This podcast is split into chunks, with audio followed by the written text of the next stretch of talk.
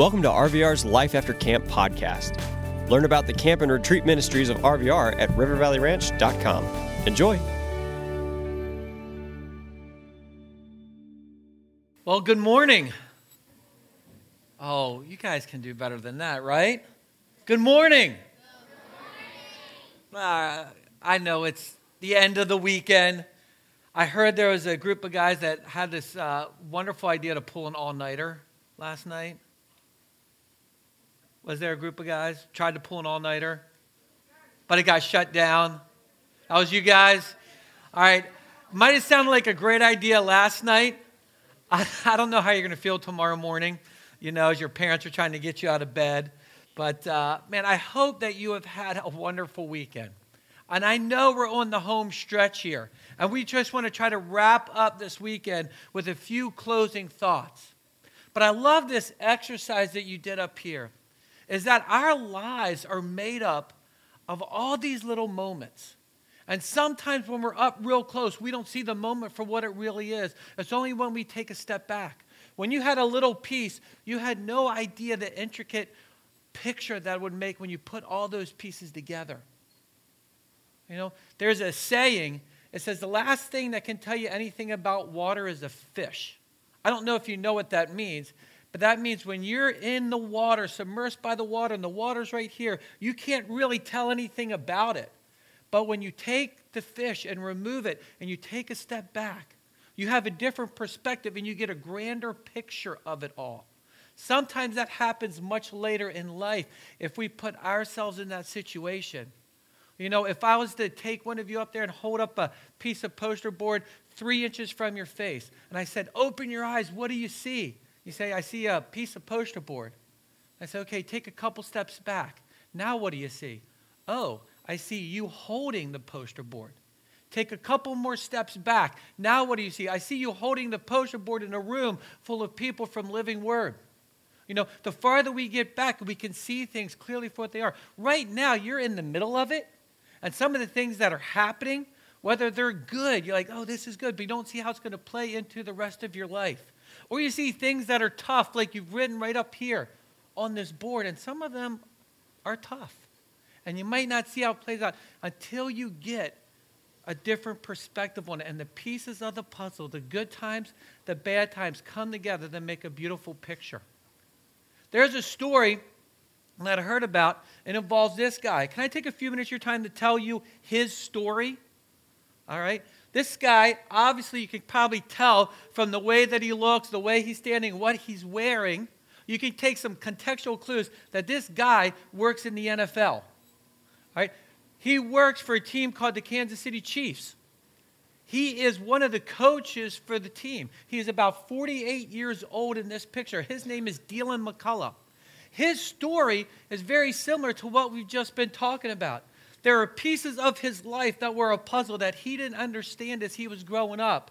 And only when he turned 48 years old do you see the pictures of the puzzle come together to make something beautiful, just like you did here. We're all connected. And we put this puzzle together, we see Christ's love for each and every one of us. But this guy, like I said, his name's Dylan McCullough, about 48 years old, a coach for the Kansas City Chiefs who are just in the playoffs. They lost. Any Kansas City Chiefs fans in the house? Okay. Any New England Patriots fans in the house? Okay, a few of you. They beat the Kansas City Chiefs. The Patriots beat the Kansas City Chiefs in the AFC Championship game. They were one game away from being in the Super Bowl. One game away. Well, this is Deland's story as he was coaching as the running backs coach for the Kansas City Chiefs. You see, he had a situation that was tough. If he was sitting here in this room, he would be writing certain things on this tile of things that are tough, things that are hurtful, things that were painful as he was reflecting on his life. But then as he put those different tiles together, it made a beautiful picture. Because this is a story about how he found his father. So let me tell you, he is a, uh, a running backs coach now, but his life didn't always look good. He's not working for one of the pro- most productive businesses in, in the United States. He doesn't have a position, he didn't just end up with a position of authority for a championship contender. All right? He, he had a lot of bumps and bruises along the way. You see, he was born to a 16 year old teenage mom, kind of in the projects in, in Pittsburgh, Pennsylvania. All right? She was 16 years old, fooling around in high school, became pregnant. And when she became pregnant, she was embarrassed and finally told her mom, Mom, I, I, I messed up, I made some mistakes, but I'm pregnant. And her mom, and this was about 50 years ago when this happened, all right, had a response that said, This is embarrassment. I don't want anybody to know. So you're going to live with your aunt in Ohio until you have this baby. All right? And then when you have the baby, I want you to put up for adoption, and then you can come back home. Well, at 16 years old, she had this beautiful baby boy named Dylan McCullough. Well, that wasn't actually his name at the time. Dylan is his adoptive name. Okay? But she had this baby boy, put him up for adoption. She was in the hospital with him for less than two days before she had to say goodbye to her son. And put him up for adoption. Okay? And he got adopted by a lady kind of in this Youngstown, Ohio area. And she adopted him at six weeks old and brought him home. A beautiful lady to take care of Dylan. This is a picture of them as adults as he took a picture with his adoptive mom. But she had already had a son. Dylan had an older brother at the time. And it was a nice little happy family. It was a father, a mother. They weren't his biological parents, they were his adoptive parents. And it wasn't his biological brother, it was his adoptive brother.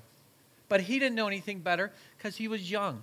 And at two years old, kind of in this picture, his father, his adoptive father, abandoned them. He left. I don't know if it was uh, something domestic where he felt tied down, or he wasn't in love anymore, or it was just too much responsibility. The story doesn't really say because we don't hear much about his adoptive father in the story. But the mom had to raise two young boys on her own, kind of in the projects now of Youngstown, Ohio. And she worked hard.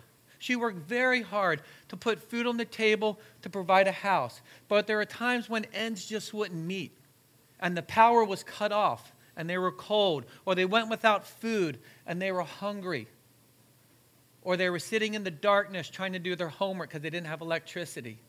And he tells this story. He grew up with a little bit of a chip on his shoulder. Why is this happening to me? Why is this happening to me?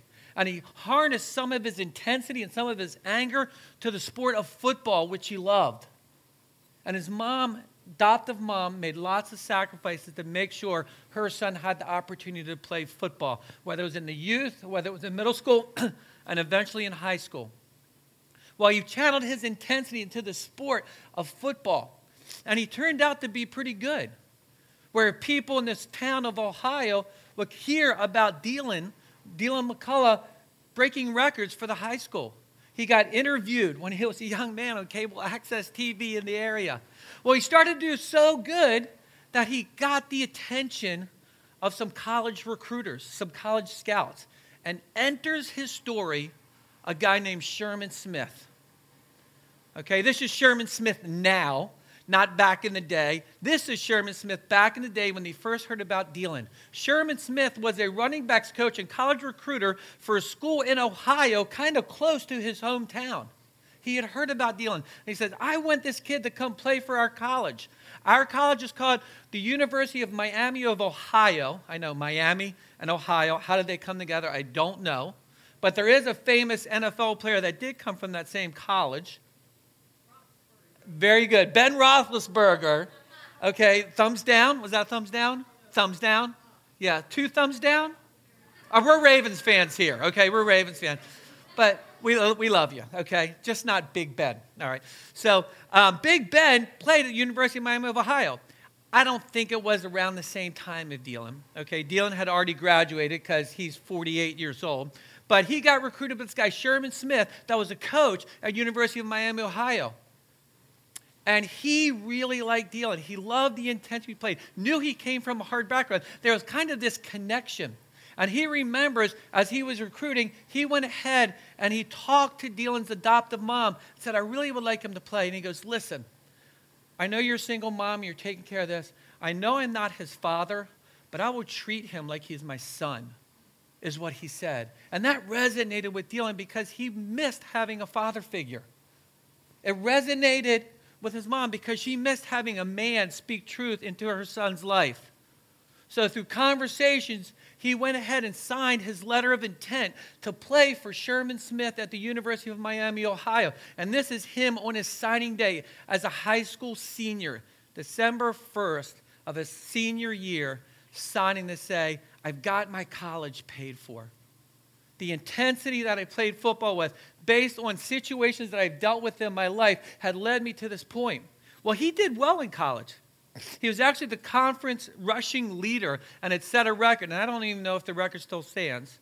But he had caught the attention of some NFL scouts. And he got recruited to play for the Cincinnati Bengals at this time.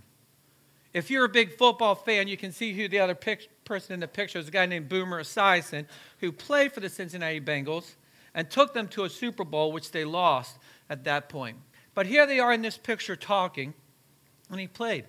And for the first three games of his rookie season, Dylan led the league in rushing yards, rushing yards from scrimmage, until something happened when he's running and somebody tackles him below the waist, hits his knee, and blows out his knee. And this is many years ago.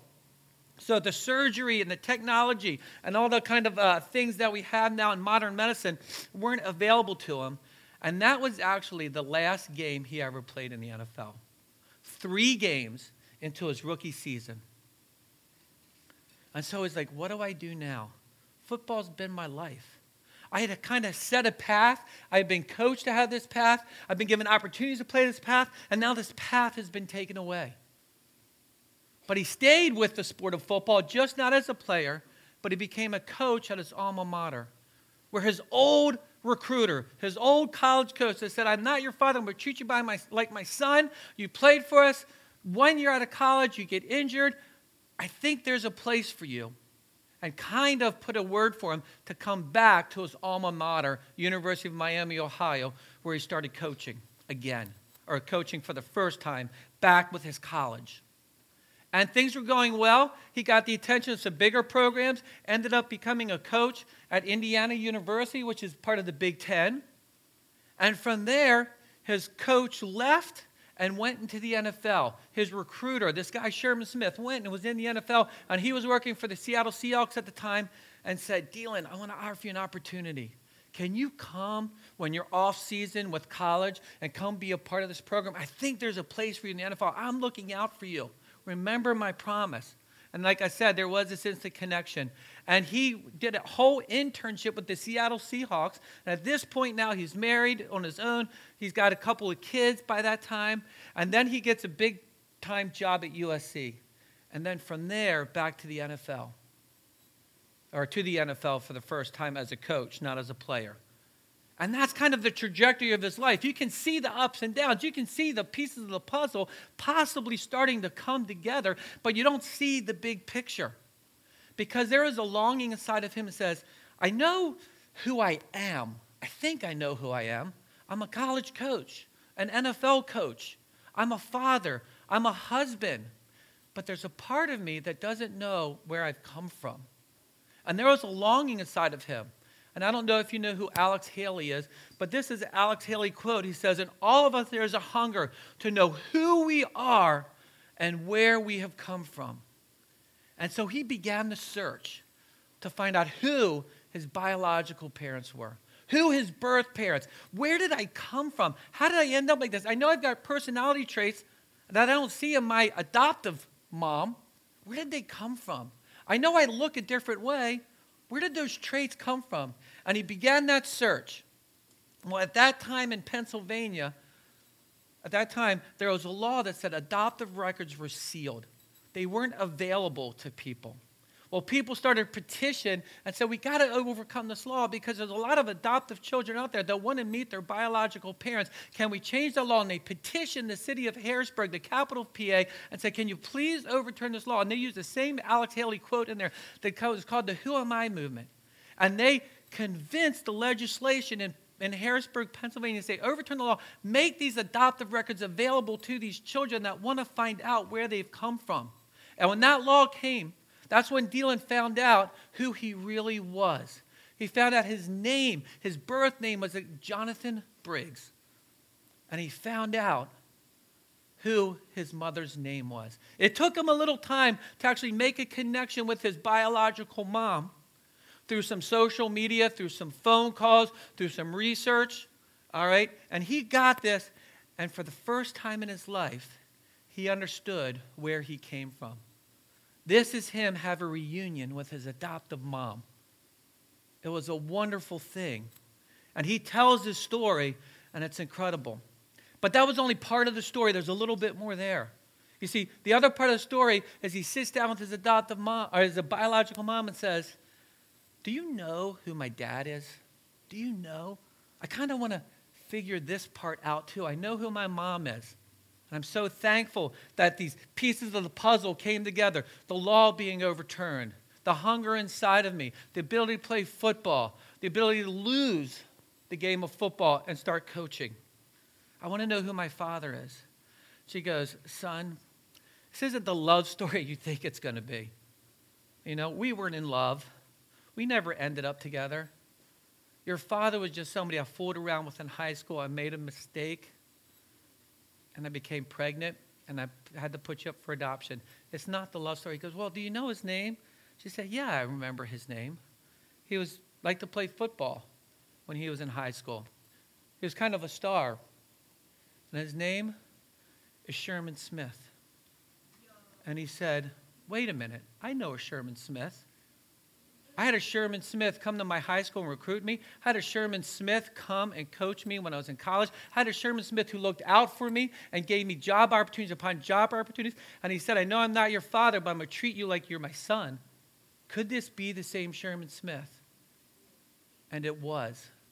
The very man that was involved in his life the whole time was actually his biological father. The very man that he said, Sherman Smith was my college recruiter. Sherman Smith was my college coach. Sherman Smith was my professional mentor. Sherman Smith was like a father. And he stopped. Sherman Smith wasn't like a father.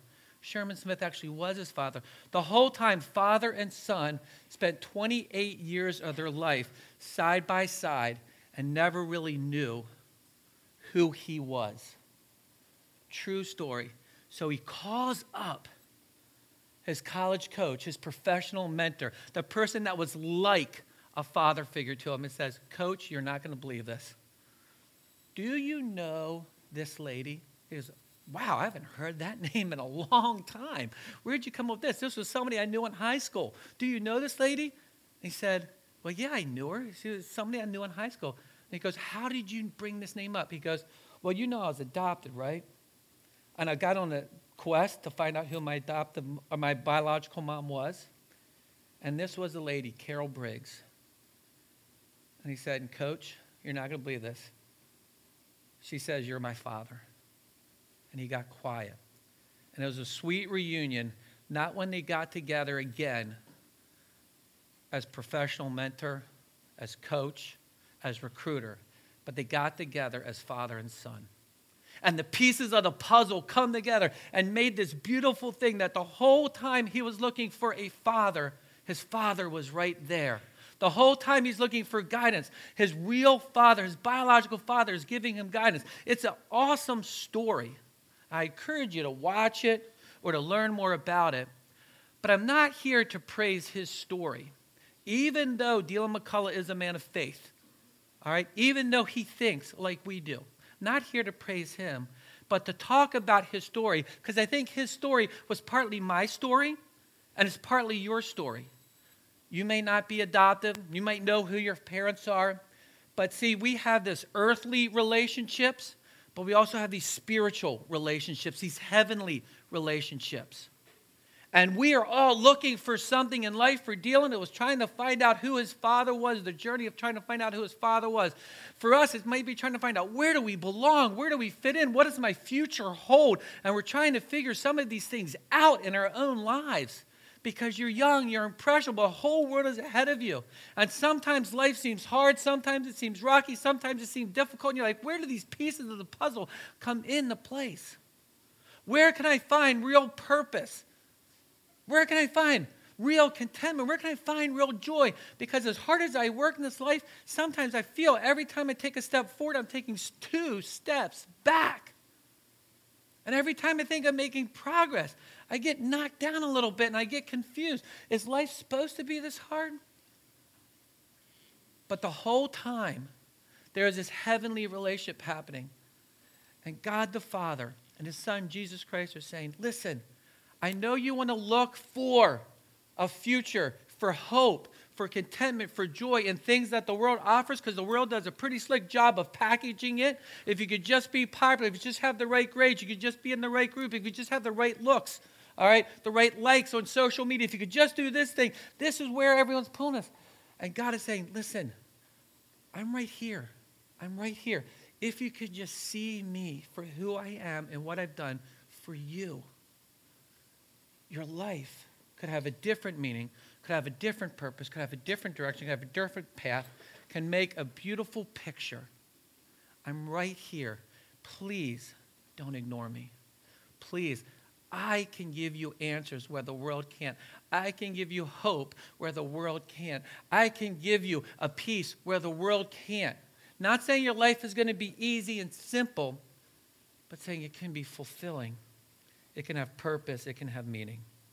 Well, the story ends with Dylan finally getting both his biological parents together for the first time, and he had a family photo, 48 years old. He met some siblings, half brothers and sisters he never knew he had. And it was a beautiful reunion.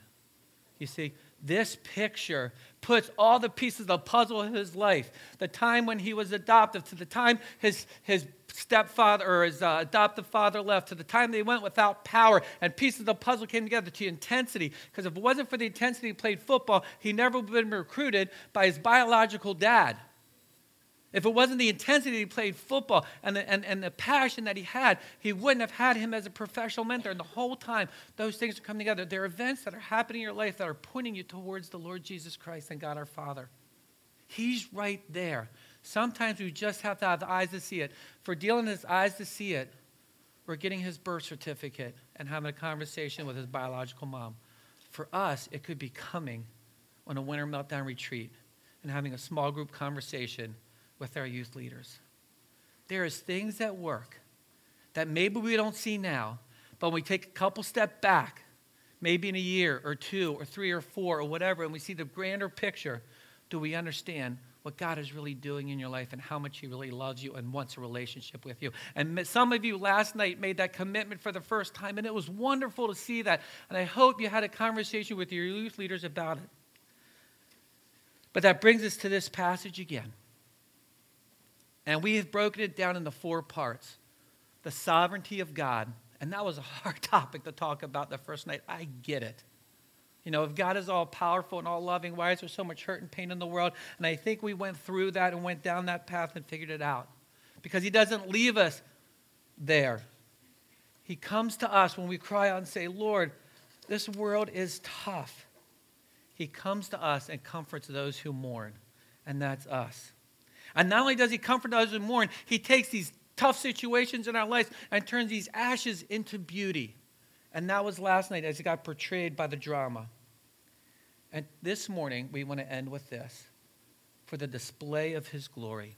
If you look at that last line up there, the last sentence says, They will be called oaks of righteousness, a planting of the Lord for the display of his splendor. What call to action is there for us now?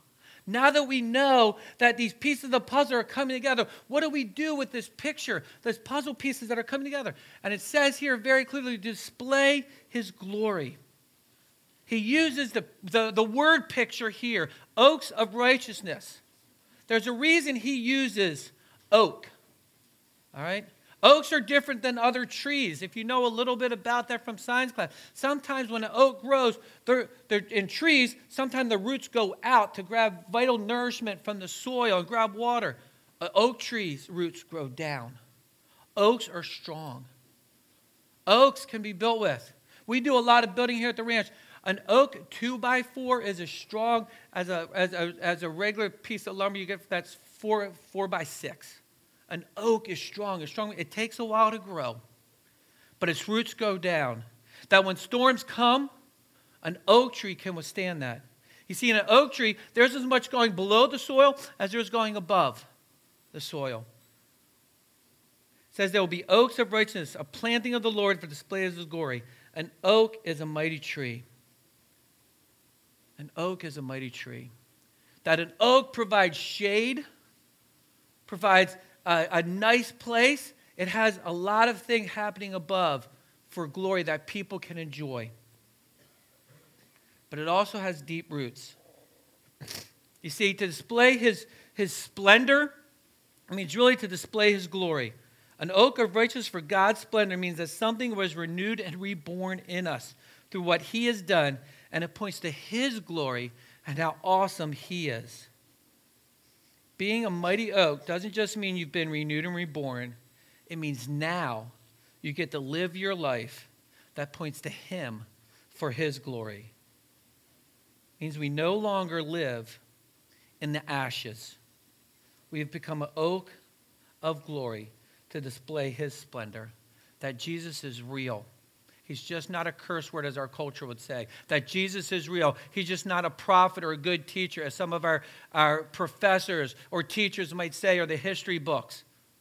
He was actually God's son, and he deserves the glory. It means now that our lives, now that we've been saved, we can share those things. We can give the gift of hope, grace, love, and mercy to those we have relationships with. If you look back at the verses that we've been talking about in Isaiah, and I'll flip back real quickly, you can see there, all right, that he proclaims freedom for the captives, he binds the brokenhearted, the Lord's favor he gives us joy instead of mourning, a garment of praise instead of spirit. That's what he's done for us. And it says here, we can be the oaths of righteousness to display his glory, and we can share that now with other people. That's a wonderful responsibility and a wonderful gift that we get to do. The truth is, the more we walk closer to God now, that some of us has made those decisions, the more that we can do. The stronger our roots grow, the bigger the canopy grows. And what I mean by that, if you're an oak of righteousness, you have to get deep. It doesn't stop here at Winter Meltdown. You have to continue to learn, have to continue to be in fellowship, have to continue to learn and to grow what it means to be a Christian, to be a child of God. And as your roots grow, the tree canopy grows. That's what people see. You see, below the roots, that's what you do when you're home and you decide to turn off the TV and maybe pick up your Bible. You decide to stop engaging in social media and listen to a podcast or a sermon online.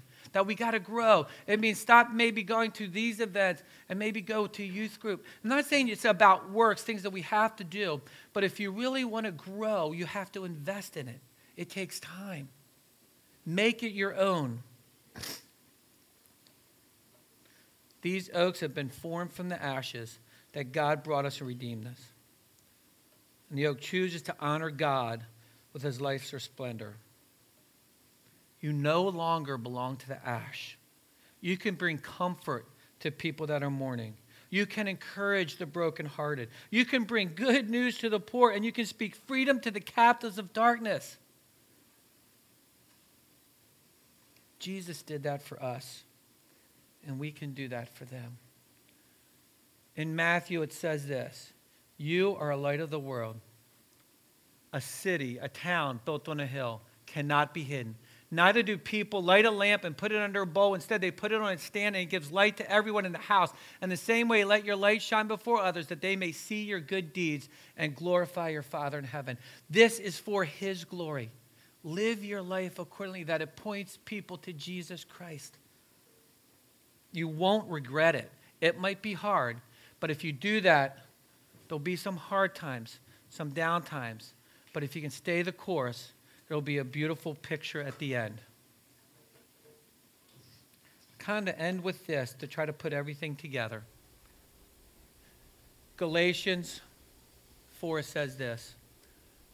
But when the right time came, God sent his son. We talked about that last night born of a woman, subject to the law. God set him to buy freedom for us when we were slaves to the law, so that he could adopt us as his very own children. And because we are his children, God sent the Spirit of His Son into our hearts. Now you're no longer a slave, but you're God's own child. And since you are a child, God has made you an heir. There's a beautiful riches waiting for you. You are an heir of the Lord Jesus Christ. You are a child of His.